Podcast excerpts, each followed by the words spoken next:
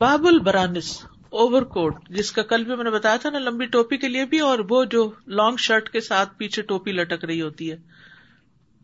وقال علی مسدد حد ثنا معتمر سمے تو ابھی کالا رئی تو اللہ انسن برنسن اسفرا من خزن مسدد کہتے ہیں کہ ہمیں موتمر نے بتایا کہ میں نے اپنے والد سے سنا وہ کہتے ہیں رئی تو اللہ انسن میں نے انس رضی اللہ عنہ پر دیکھا، برنس لمبی ٹوپی کو اسفرا جو زرد رنگ کی تھی، من خزن، خز کی بنی ہوئی تھی۔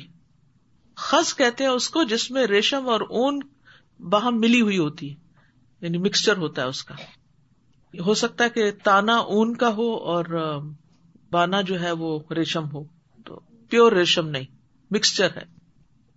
تو یہاں پر برانس کا لفظ استعمال ہوا ہے۔ برانس کھلا لمبا لباس ہوتا ہے، جس کے اندر سر ڈھانپنے والا کپڑا بھی سلا ہوا ہوتا ہے اور یہ اس کمیز کے ساتھ ہی لگا ہوا ہوتا ہے پیچھے سے۔ تو اس سے یہ پتا چلتا ہے کہ ایسا ڈریس پہننے کی اجازت ہے یعنی یہ مکرو نہیں۔ ٹھیک۔ حدثنا اسماعیل کالا حدثنی مالک اناف ان عبد اللہ ابن عمر، ان رجلا قال، یا رسول اللہ، ما يلبس المحرم من الثياب عبداللہ بن عمر کہتے ہیں کہ ایک شخص نے کہا، اے اللہ کے رسول، محرم کون سے کپڑے پہنے؟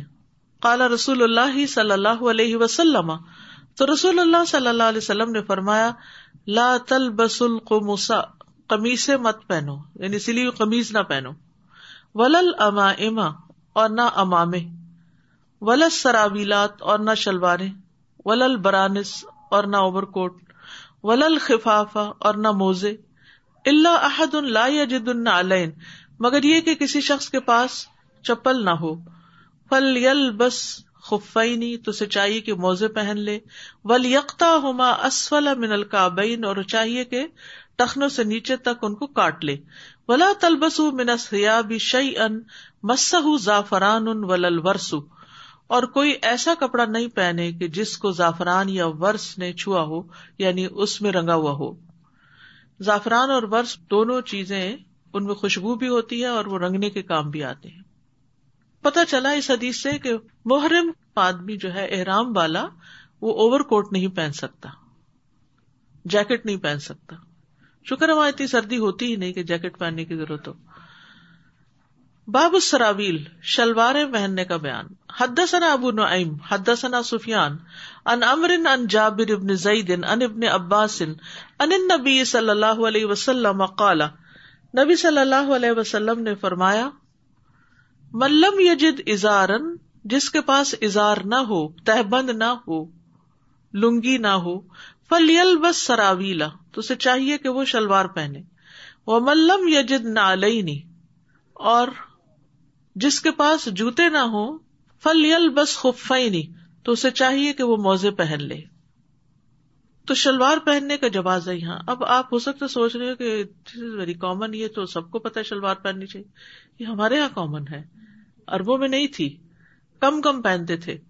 تو اب جو چیز تھوڑی کم ہوتی ہے، اس کے بارے میں ذہن میں سوال آتا ہے۔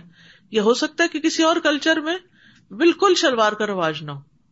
جیسے افریقہ کے ملک ہیں، ان میں سے ہو سکتا ہے کوئی ملک ہو، یا کوئی اور جگہ، کوئی ایسے لوگ رہتے ہوں کہ جو صرف چند کپڑے اپنے اوپر لپیٹ کے یعنی ایسے لباسوں میں ہوں کہ وہ ایسی کمیونٹیز بازوقت ہوتی ہیں کہ وہ اتنی آپس میں گٹھی بھی ہوتی ہیں کہ اگر ان میں کوئی شخص ذرا سا بھی ڈفرینٹ کپڑا پہنتا ہے تو لوگ اس پر فوراً آبجیکشن کر دیتے ہیں اور یہ سوچتے ہیں کہ یہ تو ان اسلامک ہے۔ اگر مسلمانوں کی سوسائٹی ہو تو پھر ان اسلامک ہونے کا بھی فتوا لگ جاتا ہے۔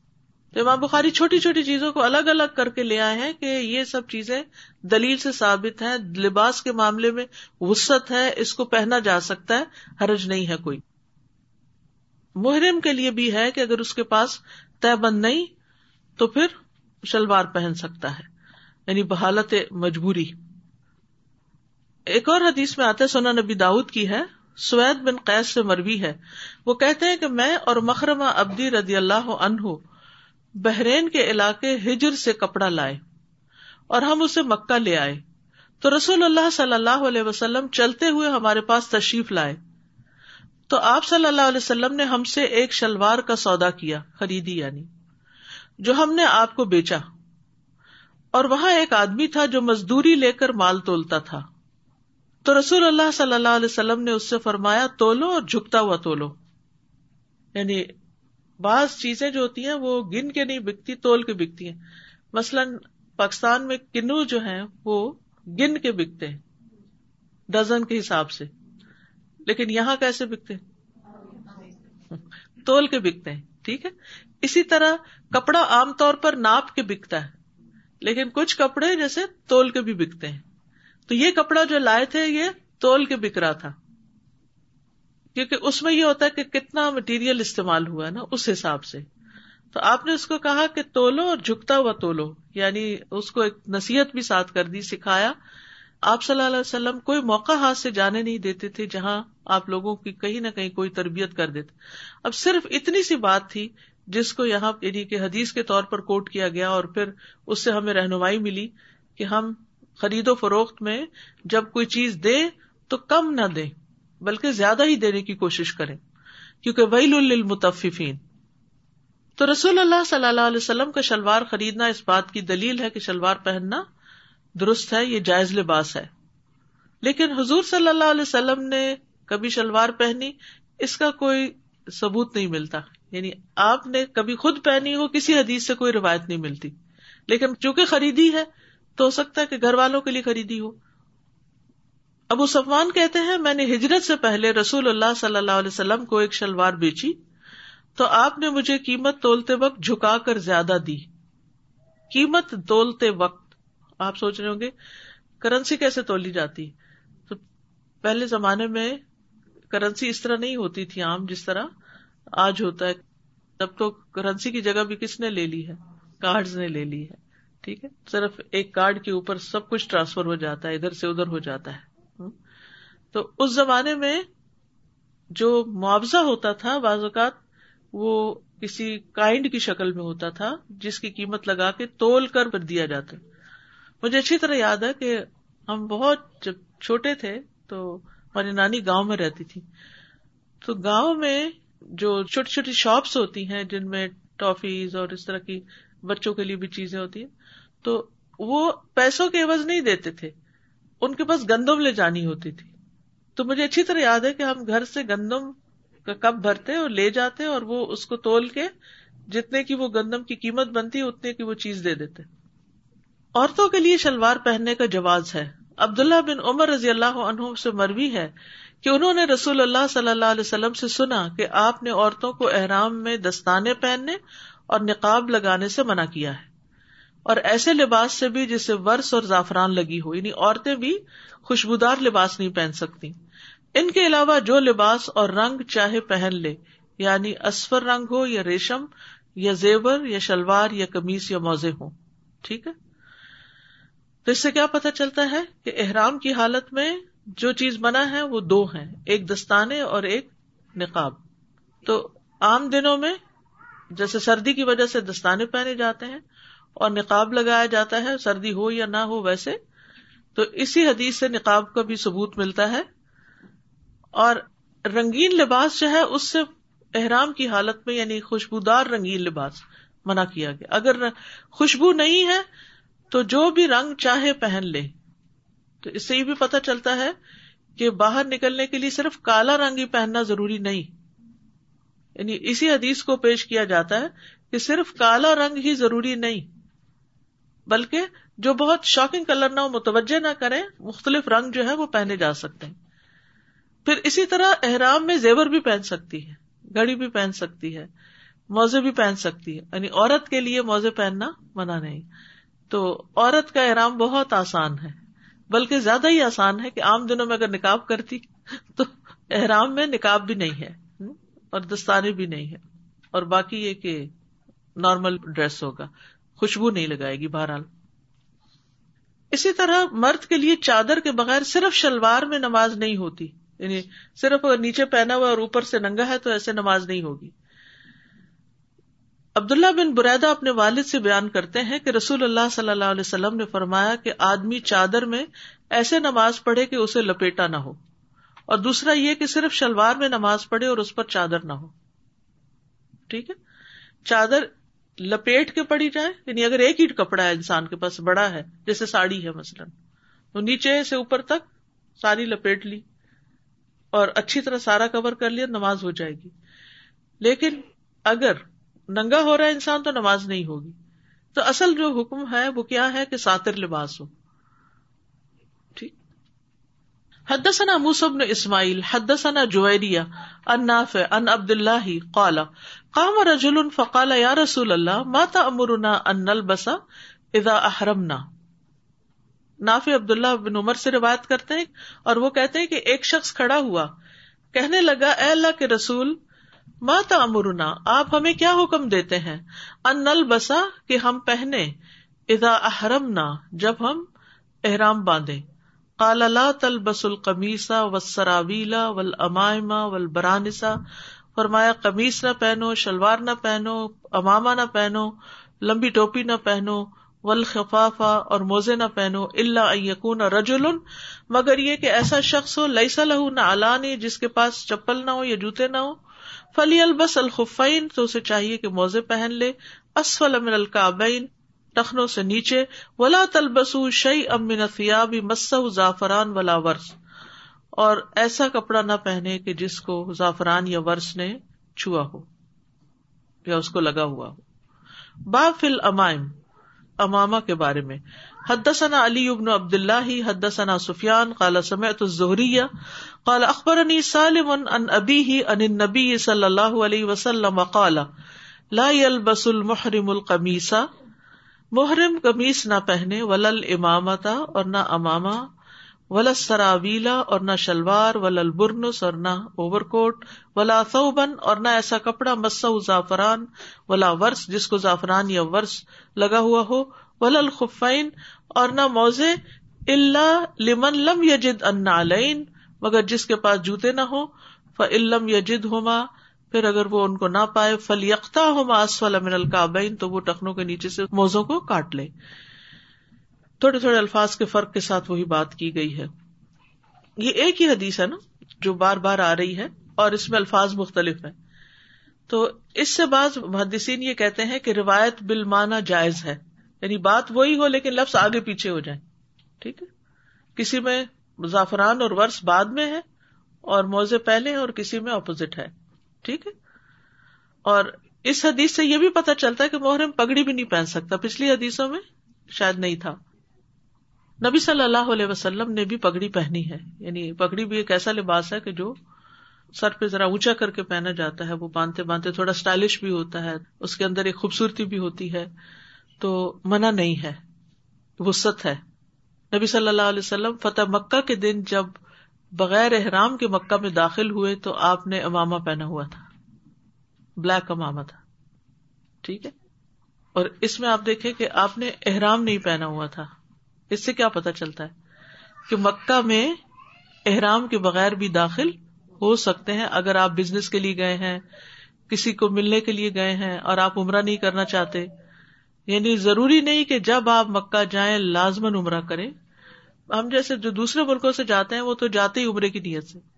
وہ تو اتنا لمبا سفر ویسے ہی مکہ میں کس لیے کریں گے؟ اللہ یہ کہ کسی کی جاب ہو یا بزنس ہو، اس کو پتا ہو کہ کچھ دن اب میں یہاں کا ریزیڈینٹ ہوں گا، کچھ دن بات کر لوں گا، تو وہ تو ٹھیک ہے۔ لیکن ادر وائز یعنی کہ احرام کے ساتھ ہی داخل ہوا جاتا ہے، اگر عمرے کے لیے داخل ہو انسان۔ تو فتح مکہ میں چونکہ حالات ایسے تھے کہ نیت آپ کی کچھ اور تھی، عمرہ نیت نہیں تھی، تو اس لیے آپ نے امامہ پہنا اور نارمل ڈریس میں آپ گئے۔ اور وہ کالے رنگ کا تھا۔ اسی طرح ایک اور روایت میں بھی آتا ہے کہ رسول اللہ صلی اللہ علیہ وسلم نے لوگوں کو خطبہ دیا جبکہ آپ کے سر مبارک پر سیاہ اماما تھا۔ اسی طرح ایک اور روایت میں بھی سیاہ مائل پگڑی پہنے دیکھا۔ پھر اسی طرح ابن عباس کہتے ہیں کہ نبی صلی اللہ علیہ وسلم نے اس حال میں خطبہ دیا کہ آپ نے مٹیالے رنگ کی پگڑی باندھی ہوئی تھی۔ یعنی بالکل سیاہ نہیں تھی، تھوڑی جیسے سرمئی رنگ ہوتا ہے اس طرح کی۔ اور آپ نے اس کے دونوں کناروں کو اپنے دونوں کندھوں کے درمیان لٹکایا ہوا تھا۔ یعنی پگڑی جہاں سے شروع ہوتی ہے، وہاں سے بھی کپڑا چھوڑا تھا اور جب لپیٹ کے آخر میں حصہ آیا تو ادھر سے بھی۔ یعنی دونوں طرف آپ نے اس کے پلو چھوڑ دیے۔ نبی صلی اللہ علیہ وسلم نے اماما پہنتے وقت دعا بھی پڑی ہے۔ ابو سعید خدری کہتے ہیں کہ رسول اللہ صلی اللہ علیہ وسلم جب کوئی نیا کپڑا حاصل کرتے تو اس کا نام لیتے یعنی قمیص یا پگڑی۔ پھر یہ دعا پڑھتے کبھی ہم نے اس سنت پر عمل کیا کہ نیا کپڑا آیا اور پھر اس کا نام لے کے پھر دعا کریں اس کے لیے اللہ الحمد، انت کسوتنی من خیری و خیر ما سن الح و اعوذ بک من شرری و شر ما سن الح اے اللہ، تعریف تیری ہی ہے تو نے مجھے یہ پہنایا، میں تجھ سے اس کی خیر اور بھلائی کا سوال کرتا ہوں۔ اور اس بھلائی کا جس کے لیے اسے بنایا گیا میں اس کے شر سے تیری پناہ چاہتا ہوں اور اس شر سے جس کے لیے اسے بنایا گیا۔ بہت ہی خوبصورت دعا ہے۔ اماما میں اگرچہ آپ نے دونوں طرف سے پلو لٹکائے، لیکن حد سے زیادہ لمبا کپڑا لٹکانا منع ہے، کیونکہ وہ پھر تکبر کی علامت ہو جاتا ہے۔ ٹھیک ہے؟ ابن عمر نے ایک مرتبہ اپنا اماما کسی کو ہدیہ دیا۔ اس حدیث میں چونکہ اور بھی سبق ہیں، تو اس لیے میں نے سوچا کہ سب کے ساتھ شیئر کروں، شاید ہمیں بھی کوئی نیکی کرنے کا موقع مل جائے۔ یہ روایت صحیح مسلم کی ہے۔ ابن عمر سے ہی روایت ہے کہ جب وہ مکہ کی طرف جاتے تو اپنے گدھے کو آسانی کے لیے ساتھ رکھ لیتے۔ یعنی دو سواریاں ہوتی۔ جب اونٹ کی سواری سے اکتا جاتے تو گدھے پہ سوار ہو جاتے اور اپنے سر پر اماما باندھ لیتے۔ ایک دن ابن عمر اپنے اسی گدھے پہ سوار تھے کہ ان کے پاس سے ایک دیہاتی آدمی گزرا۔ اور ابن عمر نے اس سے فرمایا، کیا تم فلاں بن فلاں کے بیٹے نہیں ہو؟ اس نے کہا، کیوں نہیں؟ انہوں نے اس دیہاتی کو اپنا گدھا دے دیا اور کہا کہ اس پر سوار ہو جاؤ اور اسے اماما دے کر کہا اسے اپنے سر پہ باندھ دو۔ لے کے گئے تھے اپنی سہولت کے لیے اور راستے میں دیکھا کسی اور کو، اسے گدا بھی دے دیا اور اماما بھی دے دیا۔ دونوں چیزیں۔ اس پر بعض ساتھیوں نے کہا، اللہ آپ کو بخشے۔ آپ نے اس آرابی کو اپنا گدا بھی دے دیا، حالانکہ اسے آپ نے اپنی سہولت کے لیے رکھا تھا۔ اور اماما بھی جسے آپ اپنے سر پہ باندھتے تھے۔ ابن عمر نے کہا، میں نے رسول اللہ صلی اللہ علیہ وسلم سے سنا، آپ فرماتے تھے، نیکیوں میں سب سے بڑی نیکی آدمی کا اپنے باپ کی وفات کے بعد اس کے دوستوں سے اچھا سلوک کرنا ہے۔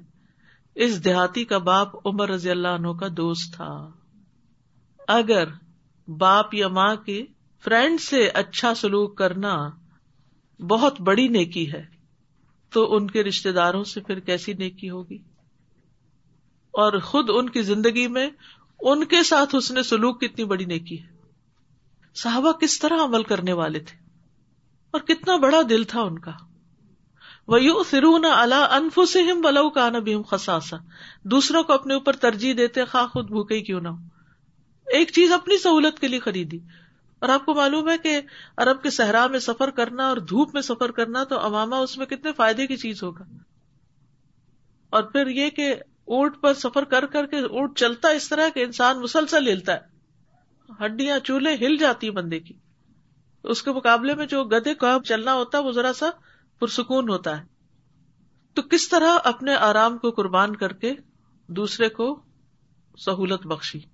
اور پھر آپ دیکھیں کہ کس طرح راہ جاتے کو پہچان لیا اور وہ راہ جاتا تھا اور وہ لے کے چلا بھی گیا، واپس کسی ریٹرن کی بھی امید نہیں۔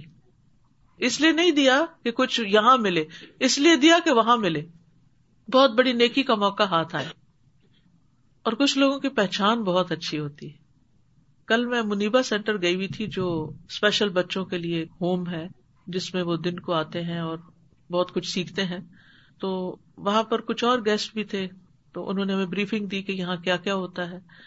بہرحال، وہاں پر ایک ایتھوپین خاتون بھی آئی ہوئی تھی۔ جو وہاں والنٹیئر کرتی ہیں، ان کی ویب سائٹ بناتی ہیں اور ان کے آئی ٹی کا کام اور ڈیزائننگ وغیرہ کا کچھ کرتی تو وہ کہہ لیں کہ میں اسپیشلی آپ سے ملنے آئی ہوں۔ میں نے کہا، آپ کیسے جانتی ہیں؟ تو انہوں نے کہا کہ جب میں نے آپ کا نام سنا تو مجھے یہ نام بہت فیملیئر لگا۔ جیسے میں نے یہ نام سنا ہوا ہے کہیں۔ لیکن مجھے یہ سمجھ نہیں آئی کہ کہاں سنا ہوا ہے۔ پھر مجھے یاد آیا کہ جب میں یونیورسٹی ہاسٹل میں تھی تو بابا جی یہ نام پکارا کرتے تھے۔ تو یہ میرے کانوں میں پڑتا تھا نام۔ تو میں نے سوچا کہ شاید آپ وہی ہوں۔ پھر انہوں نے کہا کہ آپ نے کہاں سے پڑھا میں نے کہا پنجاب یونیورسٹی سے۔ کس ایئر میں پڑھا میں نے اس، کس ہاسٹل میں رہتی تھی؟ اس ہاسٹل میں۔ کہتی آپ کو یاد ہے کہ وہاں کچھ افریقن لڑکیاں بھی تھی میں نے کہا ہاں۔ کہتی، میں بھی وہی رہتی تھی۔ اور بابا جی کا نام یہ تھا، اور وہ آپ کا نام پکارتے تھے۔ تو وہ نام میرے دماغ میں تھا۔ تو میں نے کہا، میں جا کے مل کے دیکھتی ہوں۔ تو میں سوچتی ہوں کہ بابا جی کو تو یاد بھی نہیں ہوگا، وہ کیا نام پکارتے تھے۔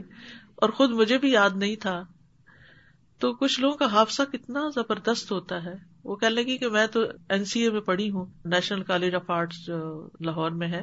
تو میرے والد نے اس شرط پہ پاکستان میں پڑھنے بھیجا تھا کہ اگر لڑکیوں کا کوئی ہاسٹل ہوگا تو پھر میں تمہیں جانے دوں گا۔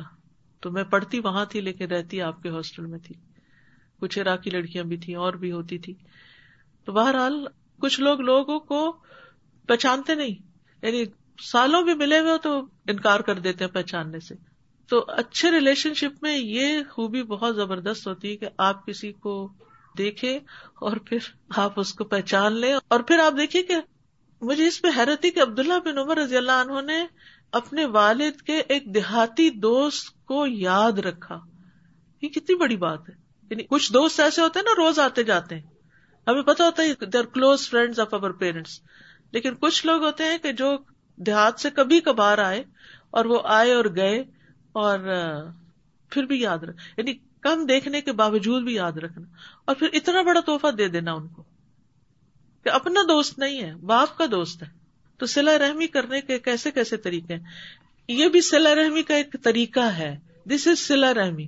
کیونکہ کچھ لوگ سلا رحمی سلا رحمی پڑھتے رہتے ہیں اور ان کو یہ سمجھ نہیں آتی کہ وہ کیا ہوتی ہے۔ اچھا اب ہم دیکھیں کہ ہم میں سے کس نے اپنے والدین کی، اللہ سب کے والدین کو حیات دے جو ہیں لیکن جو فوت ہو چکے ہیں، ہم نے اپنے والدین کے فوت شدہ کسی دوست کو کبھی جا کر ملاقات کی ہو یا خاص طور پر کبھی وزٹ کیا ہو، مثلاً ایسے بھی ہوتا ہے نا، آپ کسی دوسرے شہر میں جاتے ہیں، تو آپ کو پتا چلتا ہے کہ آپ کے والد کے کوئی دوست یہاں رہ رہے ہیں۔ اور بہت بزرگ ہو چکے ہیں، بوڑھے ہو چکے ہیں، پہچانتے بھی نہیں یا کچھ۔ تو کیا آپ اپنی ساری جو رنگینیاں ہوتی ہیں، جو کہیں بھی جا کے یا تو آپ کسی شادی پارٹی یا کسی پروگرام میں گئے ہوتے ہیں تو ان کو چھوڑ کے کیا آپ کبھی کسی ایسے بیمار شخص کی عیادت کے لیے جاتے ہیں؟ اگر نہیں تو وقت نکالنا چاہیے۔ والدین کے دوستوں کی خیر خبر رکھنے کے لیے وقت نکالنا چاہیے۔ بہت بڑی نیکیوں میں سے۔ صحیح مسلم کی روایت ہے۔ نیکیوں میں سب سے بڑی نیکی، سب سے بڑی سے مراد یہ نہیں کہ اس سے بڑی کوئی اور نہیں، اس سے مراد یہ کہ اعلیٰ درجے کی نیکی، اپنے باپ کی وفات کے بعد اس کے دوستوں کے ساتھ اچھا سلوک کرنا۔ ہے اگر وہ موجود ہے قریب تو ان کی کبھی عادت کر لینا یا ویسے حال چال پوچھنا، یا اگر دور ہے تو کبھی کوئی توحفہ بھیج دینا یا کسی طرح کا خیال رکھنا یا اپنے بہن بھائیوں کو خیال دلا دینا کہ ذرا جاؤ، ان کا حال پوچھ کے آؤ۔ بعض اوقات آپ خود وہاں نہیں ہوتے، جیسے بہت سارے لوگ پاکستان چھوڑ کے یہاں آ چکے ہیں تو خود نہیں جا سکتے، لیکن آپ کسی اپنے بہن بھائی کو کہہ سکتے ہیں کہ جو فلاں امی کی دوست آتی تھی یا ابا کے دوست آتے تھے ان کے جا کے عادت کرو یا ان کو کچھ دے کر آؤ یا ان کا حال پوچھو یا اگر وہ فوت ہو گئے ہیں تو ان کے جنازے پہ جاؤ، وغیرہ وغیرہ۔ تو انسانی رشتوں اور ہیومن ریلیشن شپ کا اچھا ہونا جو ہے، یہ ہمارے دین کے بنیادی ابتدائی تعلیمات میں سے ہے۔ آپ دیکھیے کہ آج انسان کی پریشانیاں جو بڑھ چکی ہیں، اس کی ایک بنیادی وجہ یہ کہ ہمارے ریلیشن اچھے نہیں ہیں۔ نہ زندوں کے ساتھ، نہ مردوں کے ساتھ۔ ہم اپنی ذات کو بنانے، چمکانے میں لگ گئے، جس کے نتیجے میں گٹن کا شکار ہو گئے۔ تو جب آپ دوسروں کے لیے جیتے ہیں تو یہ گٹن ختم ہو جاتی ہے۔ اور پھر یہ بھی کہ امامے پر مسا کا جواز بھی ہے۔ ٹھیک ہے۔ بکر کہتے ہیں، میں نے مغیرہ رضی اللہ عنہ کے بیٹے سے بلا واسطہ بھی سنا کہ نبی صلی اللہ علیہ وسلم نے وزو کیا، پھر اپنے سر کے اگلے حصے پر اور پگڑی پر اور موزوں پر مسا کیا۔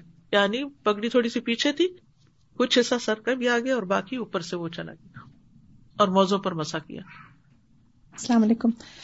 استاذہ یہ سلے ہوئے کپڑے کا جیسے محرم نہیں پہن سکتے تو جیسے مرد حضرات بعض دفعہ اس کے اوپر بیلٹ باندھ لیتے ہیں۔ بیلٹ ٹھیک ہے بیلٹ باندھ سکتے گھڑی باندھ سکتے پاکٹس بھی ہوتی ہیں۔ کوئی بات نہیں کیونکہ پاکٹ ہوگی تو اس میں پیسے ڈالیں گے نا۔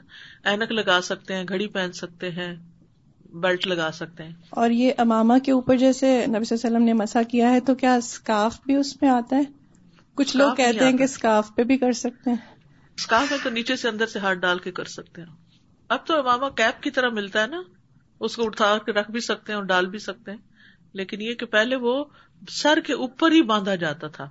تو اس کو کھول کے تو اتنا بڑا کپڑا جو ہے ہاتھ میں آ جائے اور ایک مصیبت میں پڑ جائے تو سہولت کے لیے دیا گیا۔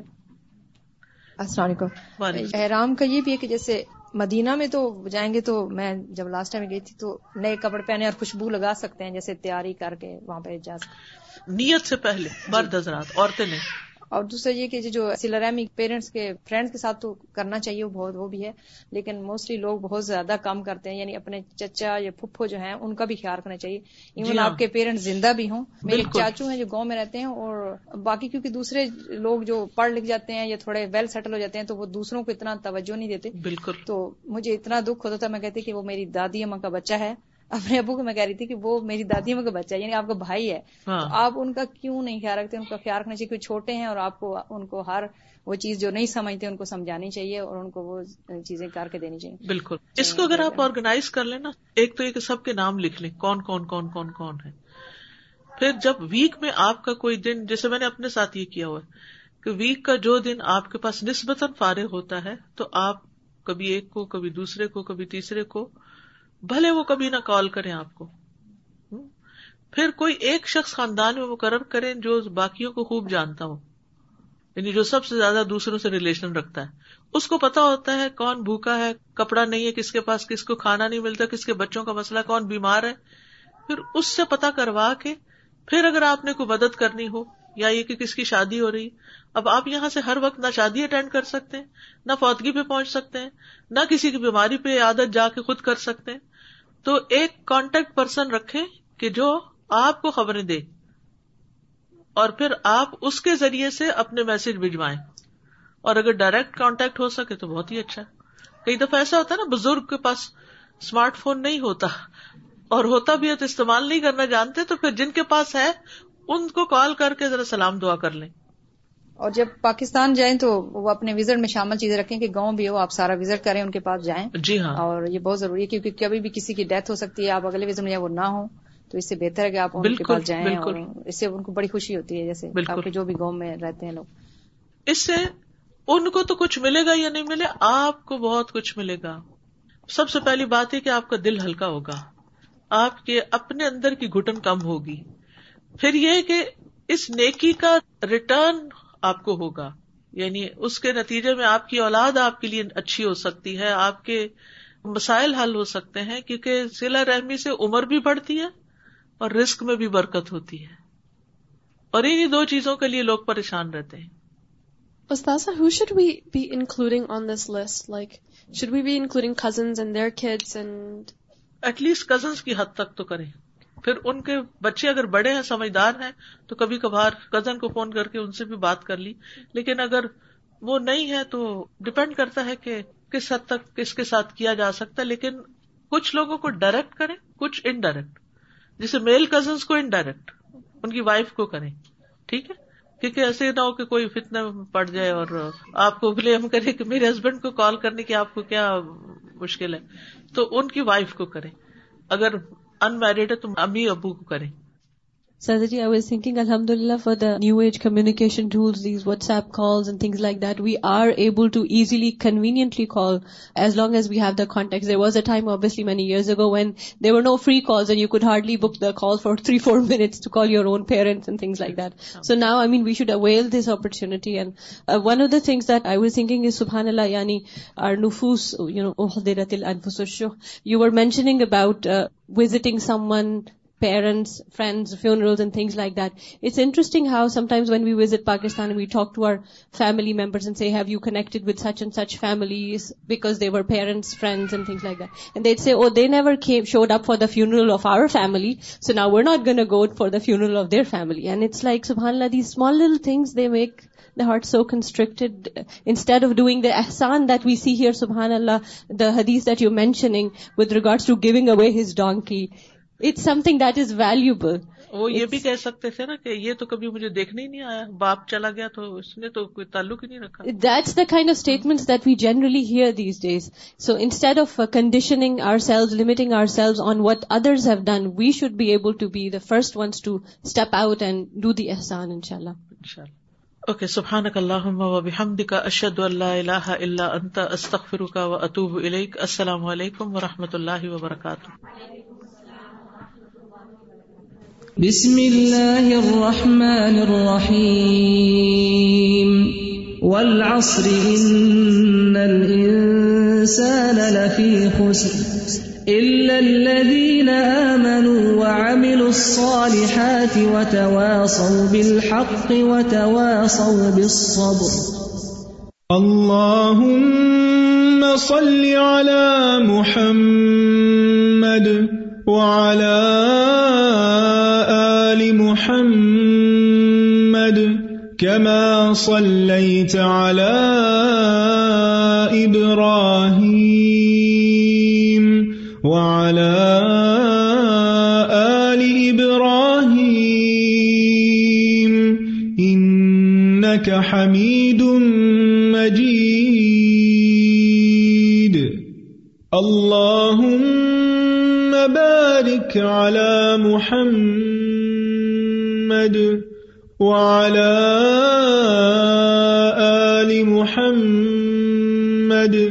كما باركت على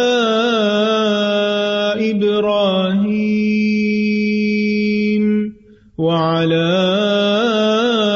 آل إبراهيم إنك حميد مجيد